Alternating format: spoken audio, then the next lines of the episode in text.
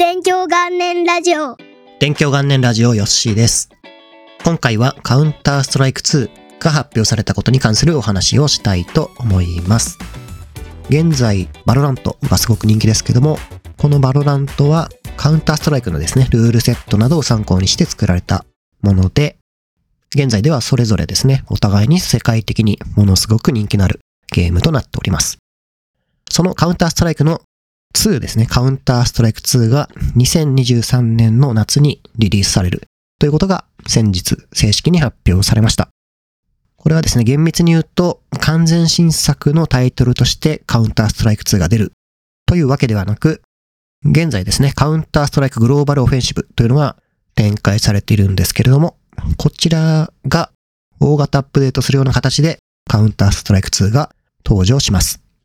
具体的には CSGO のですね、ゲームエンジンを置き換えてタイトルを変更するというような形になります。で、この CSGO がリリースされたのは2012年なので、11年経ってようやくですね、次の新しいカウンターストライクになるということで、カウンターストライク界隈は今ですね、すごく盛り上がりを見せてます。で、このアップデートに関して、いろいろ話したいポイントがあるんですが、まず一番大きいのが先ほども言いました。ゲームエンジンが変更されるという点になります。CSGO はですね、ソースエンジンっていうゲームエンジンで開発されております。カウンターストライク2では、これがソースエンジン2というですね、新しいバージョンのゲームエンジンに置き換えられます。でこれによって何が起きるかというと、グラフィック表現が良くなったり、新しい機能がですね、追加されたりとか、いろいろな良いことが起きると考えられます。わかりやすく言うと、何でしょうか。うん、例えばプレステ4からプレステ5になったら、グラフィックとかすごく綺麗になると思いますが、まあ、そういうものに近いかもしれないですね。で、個人的にはですね、このグラフィックが良くなるみたいなことはもちろん良いんですけれども、ここはそんなにポイントじゃないかなと思ってます。ゲームエンジンが最新になることで一番重要だなと思うのは、ゲームを作る側がゲームを開発しやすくなるということですね。この使える機能の幅が広がったりとか、作業がしやすくなるという点がすごく今後のゲーム展開に良い影響を及ぼすと思ってます。このゲームエンジンがですね、古いままだと単純にもう新しい機能が使えないとかいう制限があったりですね、開発環境としても古すぎてめちゃくちゃ開発しにくいというようなことが起きます。数ヶ月ぐらい前にですね、マップクリエイターの方のインタビュー記事があって、それを読んだんですけども、これはですね、CSGO に新しく公式マップとして入ったアヌビスっていうマップがあるんですけど、これを作ったクリエイターさんのインタビューでした。で、その中でマップ制作ツールがもうめちゃくちゃ古くて、マップを作るのが今、環境としてすごく大変なんだっていうことが書いてあって、ああ、なるほど、と思っていたんですけど、今回のカウンターストライク2の発表の中で、マップ開発ツールもかなり使いやすくなるよっていうことが書いてあったんで、まあ、マップとかですね、ゲーム自体のアップデートとか開発もそうなんですけど、こういった障壁がものすごく下がることになります。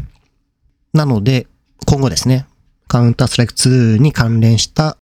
アップデートをかけるっていうのがやりやすくなるので、まあ、その結果ですね、ゲームに機能とかコンテンツがどんどん追加されるっていうのが増えるというか、うん、やりやすくなる。その結果ゲームがですね、常にこうフレッシュな状態で提供されていくことになるので、プレイヤーとしては楽しみやすくなったり、新しいものが出てきて嬉しいとか、そういう展開を期待することができるのが、カウンターストライク2になってソースエンジン2に乗せ替えられることによるメリットかなと思います。で、このゲームエンジンが古くて開発しにくいみたいな話って他にも聞いたことがあって、まあ日本とかでも展開されてるオンライン FPS って今もありますけども、この中の一つのタイトルが、アンリアルエンジンっていう、これも有名なゲームエンジンですけど、これをカスタムしたものを使ってるっていう話を聞きました。アンリアルエンジンもどんどん新しいバージョン出ていて、今5まで出てますけど、じゃあこれを新しいのに置き換えようとすると、このアンリアルエンジンカスタムしてる影響で、あの、新しいものに置き換えることがすごく難しくなってしまったっていうことが起きてるという話を聞きました。で、その結果として、結局ゲームエンジンをアップデートできないから、エンジンに関連する根本的な部分を解消できなかったりとか、新しい機能を開発しにくいとかっていうので、なんかこういうことをやれたらいいよねとか、こういう機能欲しいですみたいなことがあっても対応できないみたいな状況が起きてるっていうようなことがある感じです。なのでこの開発がしやすいというのはすごく重要な要素だと思います。そして、まあ、このカウンターストライク2がじゃあ実際2023年夏にリリースされて、これが爆発的な人気タイトルになるかっていうと、自分はですね、まあそんなに変わらないんじゃないかなと思っております。もちろんリリースされた後は注目されるんでみんなやると思いますが、日本においては特にそんなに変わらないと思います。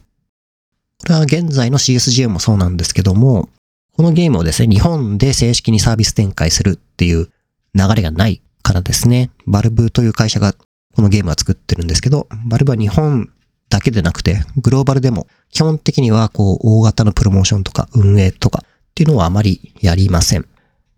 例えば VALORANT の方だと、 Riot Games がやってますが、こちらは日本語でのプロモーションとかリリース発信とか、あとオフラインの大会とか e スポーツとかですね、サービス提供いろいろやってます。あとは最近だとインフルエンサーを起用したプロモーションとか。で、その結果今 VALORANT って日本の中ではかなり注目の e スポーツタイトルですし、ゲームタイトルとしても FPS とは思えないくらい今ユーザーさんがついてるような状況になってます。ですが CSGO においてはこういう展開が全くないので、人気が出づらいというか、そもそも取っかかりとしてゲームをプレイしてみようっていうことが起きにくいので、まあ正直なところなかなか難しいというか、現状とそんなに変わらないんじゃないかなっていうのがありますね。ただグローバルではですね、リリースから11年くらい経ったゲームが CSGO になってますけども、同時接続数の記録を更新したり、現在でも同説120万とかいるくらい人気なので、世界的には人気のタイトルであるっていうのは変わらないですし、海外の方ではどんどん伸びる可能性はすごくあるなと思ってます。なので、このゲームエンジンが変わったから、いきなり人気が出るかっていうと、さっき言ったような CS のサービス状況もあるんで、ちょっと難しそうかなと思ってるというのが自分の考えの理由になりますね。ちなみに自分がプレイしてるドータ2というゲームでもですね、2015年にソースエンジン2に置き換える大型アップデートが行われました。もう7年も前の話になるんですけども、これでですね、ゲームのインターフェースが変わったり、機能が増えたり、ゲームとしていろいろ良くなるっていうことが起きました。このエンジン変更でドータ2がじゃあ日本でめちゃくちゃ人気になったかっていうと、まあ、残念ながらそんなにユーザーが増えて活性化したってことは起きませんでした。なので、まあ、エンジンが単純に変わったから、いきなりこうカウンターストライク2が人気になるかっていうと、まあ、ドータ2と同じく、まあ、ちょっとそういうことはないんじゃないかなと自分の体験として思ってます。現在ですね、このカウンターストライク2の新しい機能については公式に情報が出ていて、あとは一部ユーザーを対象にもう限定テストっていうのが行われてます。で、これは配信なども OK になっていって、カウンターストライク2をプレイしてるっていうのをストリーミングで見ることができます。改善が加えられていったりして、特にですね、自分はグレネードとスモークの仕組みっていうのが変わったんですけど、ここがかなり面白そうだなと思ってます。で、カウンターストライクでスモークを使うとですね、このスモークグレネードが着弾した後にこう煙がシュワーっと出てきて、その周辺の視界っていうのがこう取れなくなります。つまり、通路とかに煙を焚いたら、その通路の向こうに何があるかとか、敵が何人いるかとかも視認できなくなるんで、あ、ちょっとこれ敵がいたら倒されちゃうから、行くのやめようとか、逆に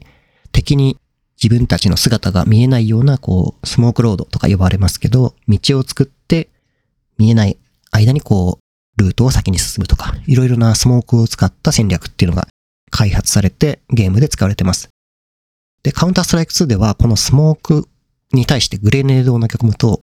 グレネードがバーンと爆発したら、この爆風で煙がですね、こう、一瞬こう吹き飛ぶんですよね。で、そうすることによって、今まで見えなかった煙がなくなるんで、視界がパッと急に開けて、あ、敵いたじゃんみたいな感じで敵を倒せたりとか、そういう新しい戦略とかゲーム展開が起きるようになりました。この仕組み一つでもう今までのゲームとは全く違う風になるんで、これはかなり楽しみですね。で、煙を爆風で消し飛ばせるっていうのも、まあ、理にかなってるというか、あ、そういうアイデアがあったかみたいな、なんかすごく頭のいい新仕様だなと思って、これはすごくいいなと思ってますね。という感じでですね、まあ、いろいろ楽しみな点はいっぱいあって、カウンターストライク2が出ることによって、今後ですね、カウンターストライクシリーズの e スポーツの展開とかも継続的に行われていくことは間違いないんで、今後また数年、CSG は11年くらいやってるから、まあ、10年以上は間違いなく楽しむことができるんじゃないかと思っています。これは個人的にはかなり嬉しいですね。ということで今回はカウンターストライク2に関するお話でした。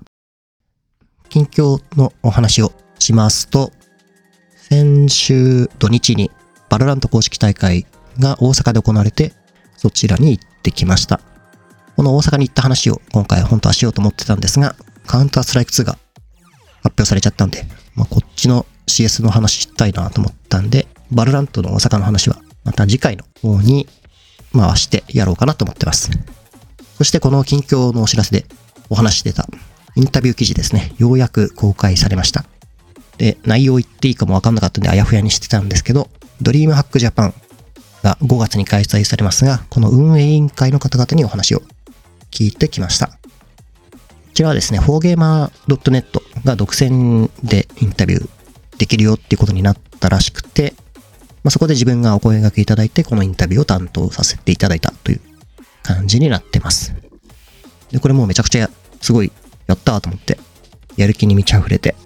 1月の27日くらい、金曜日かなにお話聞きに行って、で、もう翌日、1月28日、 VALORANT の公式大会が